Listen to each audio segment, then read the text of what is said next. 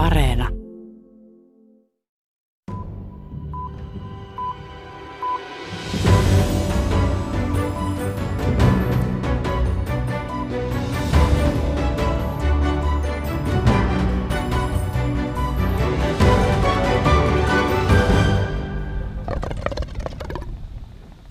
Vesipiippu porisee puistossa Orhusin kaupungin lähiössä Gellerupissa Tanskassa.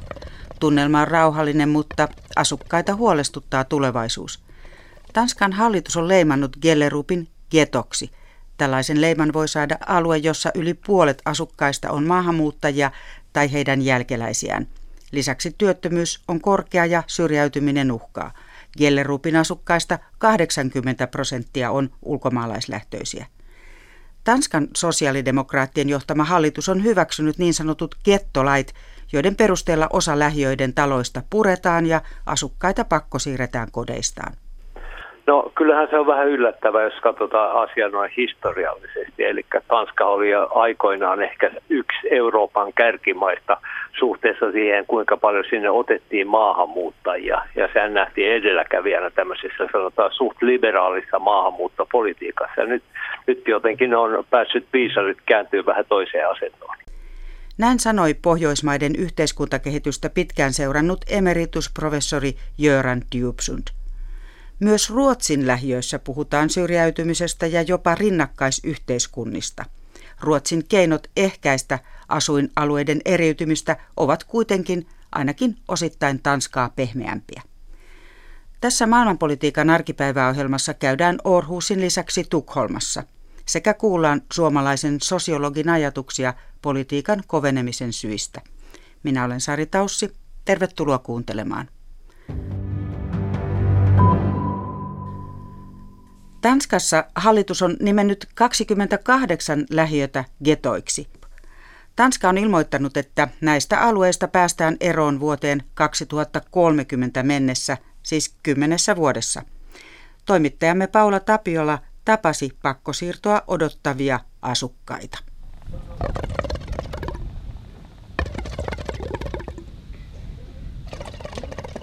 Vesipiiput kurluttavat, kun libanonilaiset naiset viettävät hellepäivää nurmikon varjoisessa osassa. Tämä on Tanskan kakkoskaupungin Orhusin Gellerupin lähiö, jossa asuu ihmisiä 50 eri maasta. Suurimmat etniset ryhmät ovat libanonilaiset, somalialaiset ja tanskalaiset. Nahed al-Baba on asunut Tanskassa yli 20 vuotta, suurimman osan ajasta juuri täällä. Mutta kun Orhusin kaupunki haluaa nyt siivota lähiönsä, häntä uhkaa lähtö. Jeg vil ikke øh, flytte fra her. Jeg vil, jeg vil ikke... Øh, Minä en halua muuttaa täältä pois, Nahed al-Baba sanoo. Tyttäreni eivät halua muuttaa pois. Jos minut lähetetään jonnekin muualle, en tunne siellä ketään. Nahed al-Baban kotitalo on purkuuhan alla. Orhuusin kaupunki aikoo hävittää Gellerupista seitsemän vanhaa betonikerrostaloa ja useita rivitaloja, kaiken kaikkiaan 600 asuntoa. Orhuusin kaupungin puolesta projektia vetää Per Frölund. Jamen, det er mange.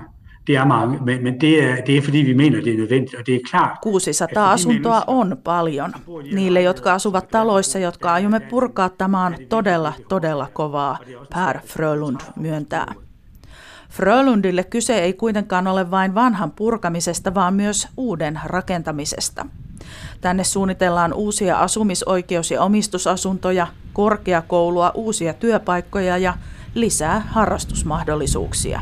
Ja vi er nødt til at gøre det attraktivt for andre end dem, der har lyst til at bo der i dag. I dag der er det nu siger det igen meget firkantet, men der er der ikke ret mange andre end ressourcesvage, der Pyrimme siihen, että Gellerup olisi alue, jossa ihmiset haluavat asua, Per Frölund sanoo. Tällä hetkellä tämä alue ei ole sellainen. Orhusin tavoitteena on tasoittaa eri kaupunginosien välisiä yhteiskunnallisia eroja, eli saada liikettä hyvätuloisten ja heikommin menestyvien asuinalueiden välille. Formålet er, at vi skal sikre, at vi får en, det vi kan på dansk kalder en mere blandet beboersammensætning, altså en beboersammensætning, der i højere grad... Haluamme tänne sellaisen asukkaiden kirjon, joka heijastaa koulutukseltaan ja työllisyydeltään paremmin muuta Orhusia. Kyse ei ole etnisyydestä, vaan sosioekonomisesta asemasta, Per Frölund selittää. Tanskan hallitus puhuu kuitenkin suorasanaisesti maahanmuuttajagetoista. Gellerup kuuluu hallituksen määritelmillä Tanskan pahimpiin. Kymmenestä asukkaasta kahdeksan on maahanmuuttajia ja viisi työttömiä. Tulotaso on noin puolet muusta Orhusista ja rikostuomioitakin on jonkin verran maan keskiarvoa enemmän.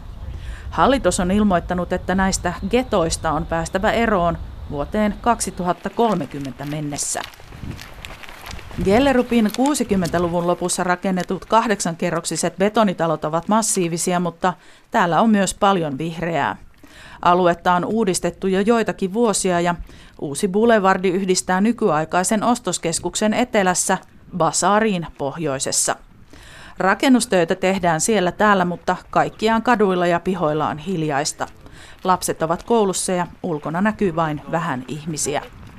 Asukkaiden etuja Gellerupin kehityksessä puolustaa muun muassa asukasyhdistys.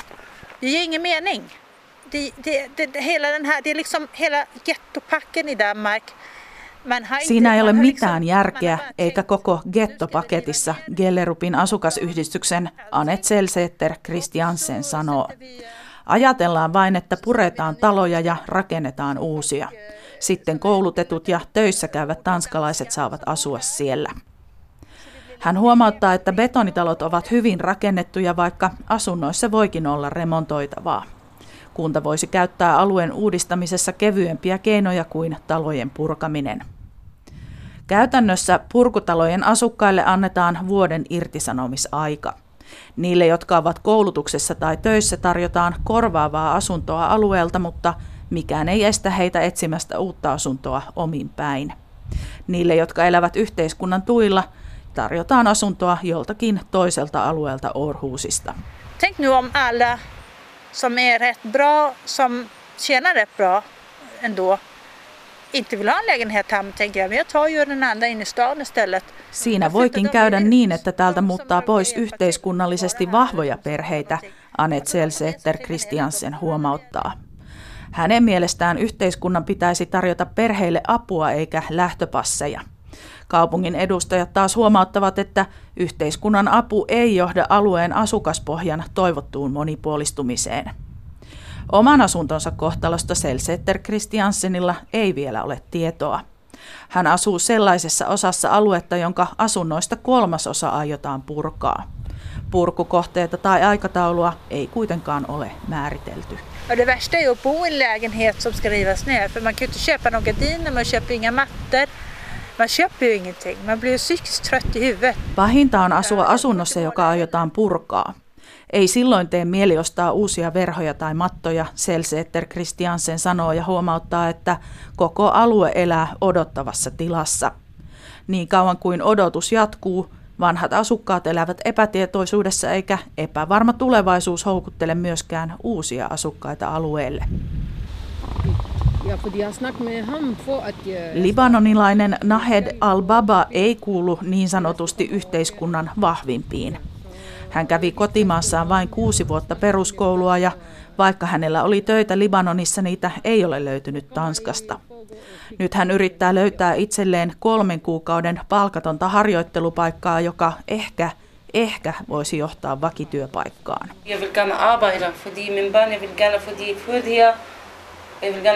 Gellerupissa törmäävät nyt kaupungin halu uudistaa ja asukkaiden halu pitää kiinni kodeistaan ja yhteisöistään. Kaupungin suunnitelmaan kuuluu, että tänne reilun 5000 asukkaan lähiöön muuttaisi lähivuosina lähes saman verran uusia asukkaita.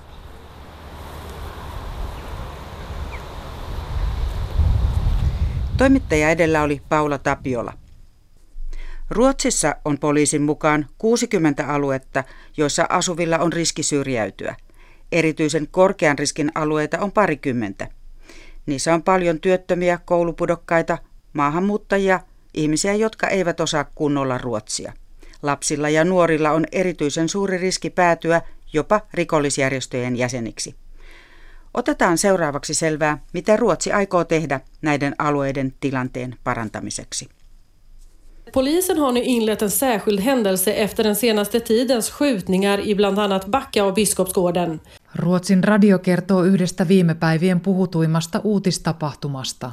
Enligt uppgifter till P4 Göteborg hade en av de grupperingarna upprättat vägkontroller i förra veckan Göteborgissa rikollisjärjestö pystytti tiesulkuja ja tutki taskulampuilla illan pimeydessä autoja ja alueelle pyrkiviä. Ruotsin television pääuutislähetyksessä Göteborgin poliisijohtaja Erik Nord sai selittää, mistä on kysymys. Vi har ju i många år, eller i flera år här då, så har vi ju påpekat att det finns områden i Sverige där det råder parallella samhällsstrukturer. Och det... Olemme jo pitkään puhuneet tästä. Meillä on asuinalueita, joissa eletään kuin rinnakkaisyhteiskunnassa. Poliisi, poliitikot ja viranomaiset ovat jo pitkään olleet sitä mieltä, että kukaan ei onnistu asuinalueiden ongelmien kitkemisessä yksin, vaan kaikkien yhteistyötä tarvitaan. Alueiden eriytyminen ei ole mikään uusi asia Ruotsissa. Vuosikausia on jaettu kohdennettua rahaa alueille tai projekteille, joita ovat vetäneet asialle omistautuneet ihmiset. Kaksi vuotta sitten valtio perusti yksikön, joka vetää uudella otteella segregaation vastaista työtä.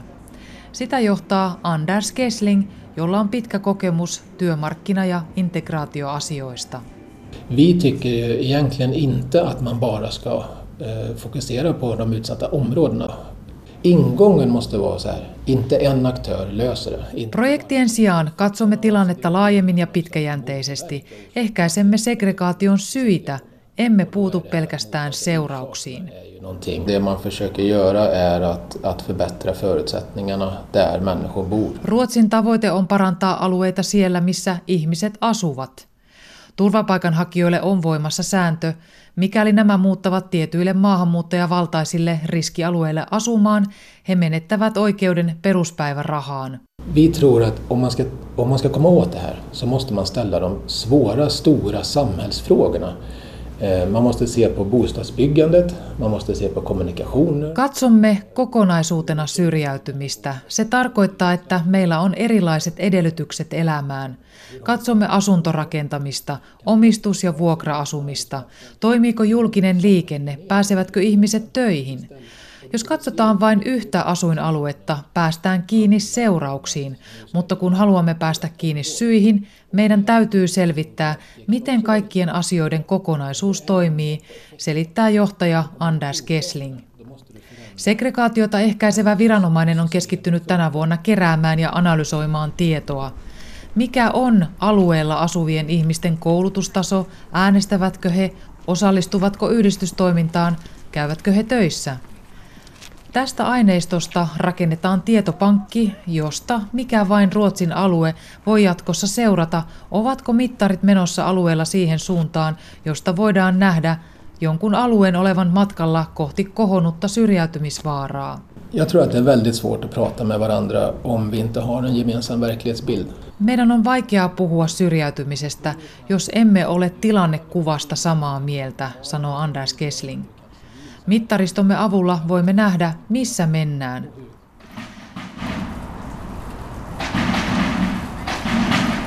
Peter Svensson auttaa entisiä jengirikollisia pääsemään irti rikollisesta toiminnasta.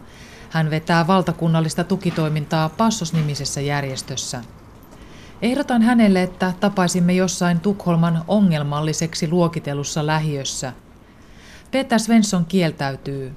Hän sanoo, että jokainen jonkun asuinalueen nimeäminen alleviivaa sitä leimaa, mistä ne yrittävät päästä eroon. Niinpä tapaamme hänen toimistollaan Etelä-Tukholmassa. Jag skulle vilja kalla det för utvecklingsområden. Sverige hade det stått villare på det området. Alltså det är så fint naturnära, skog, vatten. Alltså områdesmässigt, geografiskt är det jättefint. Det finns jättemycket som kan erbjudas. Haluaisin kutsua näitä alueita kehittyviksi alueiksi. Jos niissä olisi omakotitaloja, korostettaisiin sitä, miten upeita ne ovat. Niissä on luontoa, metsää ja merta. Mutta nyt näihin alueisiin on liitetty vahva leima siitä, että ne ovat ongelma, sanoo Peter Svensson. Petä Svenssonin mielestä kaikkien tulee Ruotsissa alkaa kantaa vastuuta riskialueista. Ne eivät ole ongelma, joka kuuluu vain niissä asuville ihmisille. Kommuner, politiker, bostadsbolag, näringslivet, civilsamhället. Man också sett det under en 18-årsperiod. Perspektiivin täytyy olla 18 vuotta ja vuoden kestävien projektien on loputtava, hän sanoo. Svensson haluaa 18 vuoden projekteja, jotta yhdenkään lapsen kohdalla ei jouduta toteamaan, että projekti loppuu. Svensson on auttanut jo yli 10 vuoden ajan nuoria pois rikollisesta toiminnasta.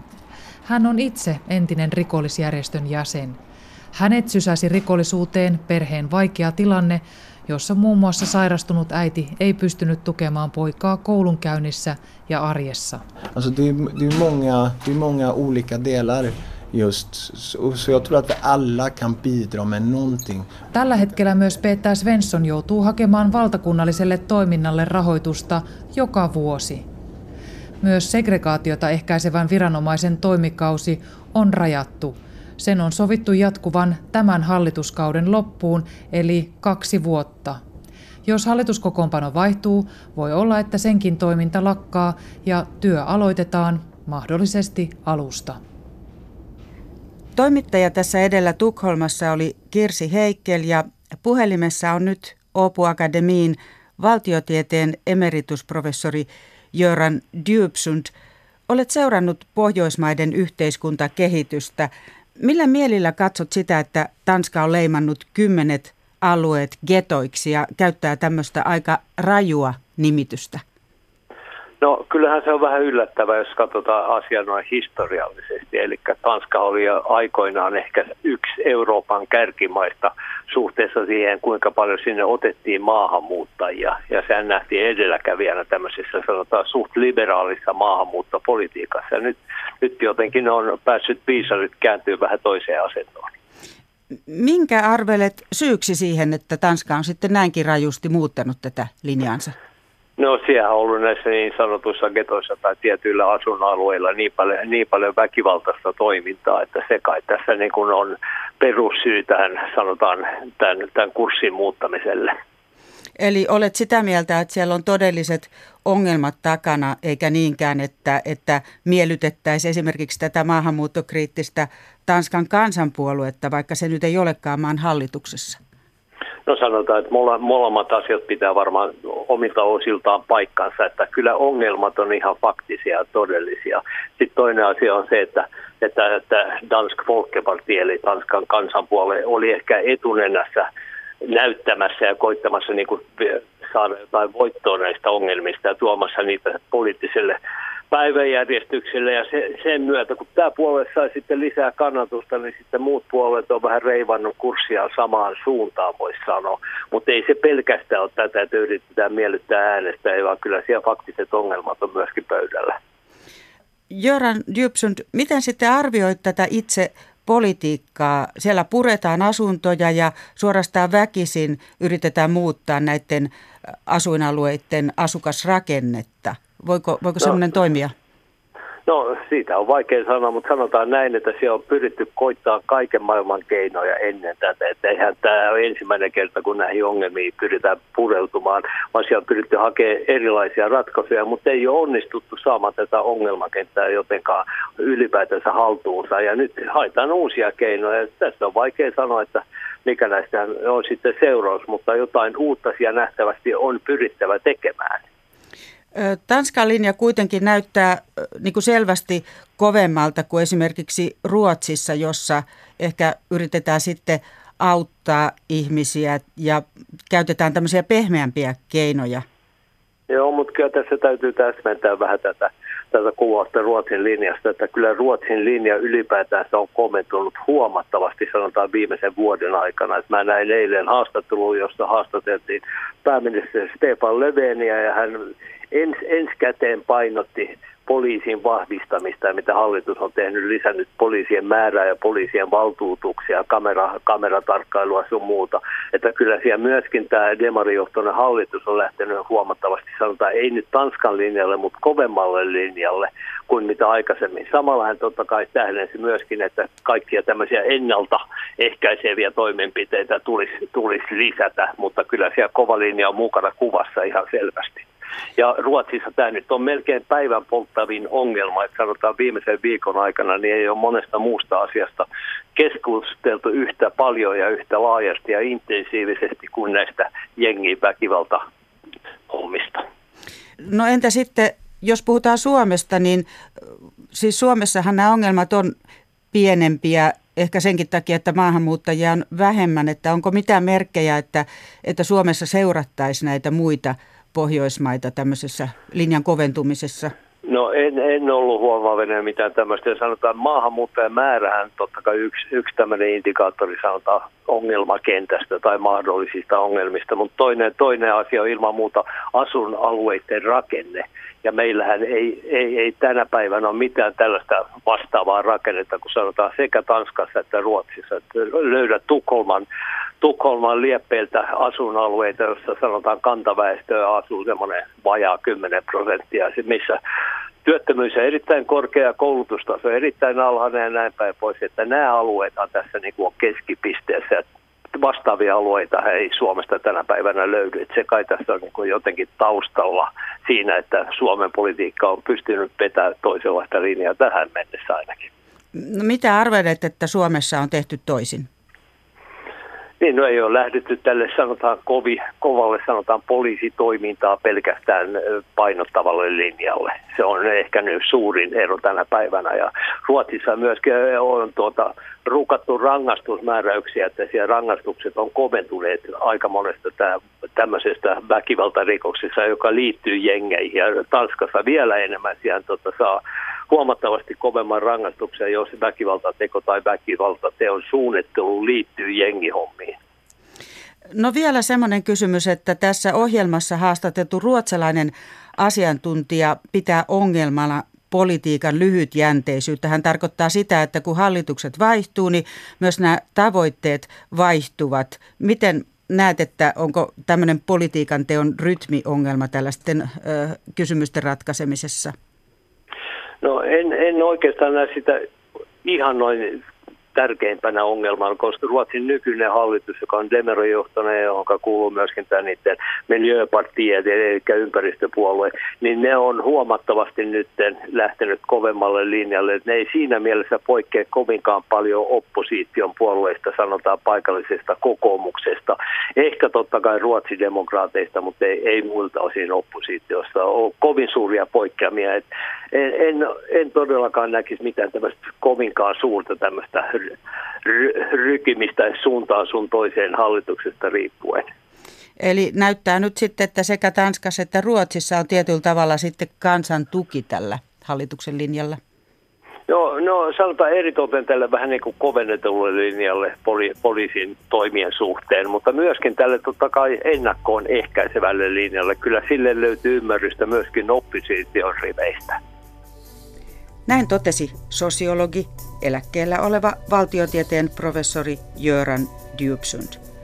Ja tähän päättyy tämänkertainen maailmanpolitiikan arkipäivää ohjelma. Se on kuunneltavissa myös Yle Areenassa sekä podcast-sovellusten kautta. Kiitos seurasta.